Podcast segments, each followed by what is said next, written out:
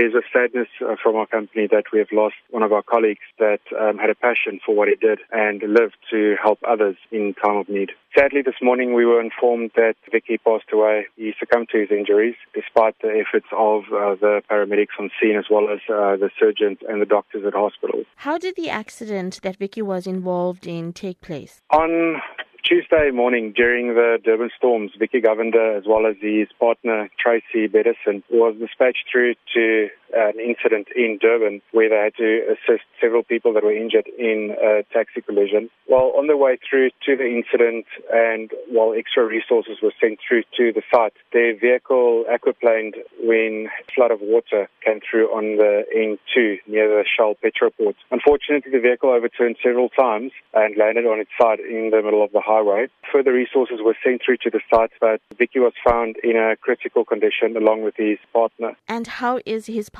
doing? His partner, Tracy, still uh, remains in the hospital.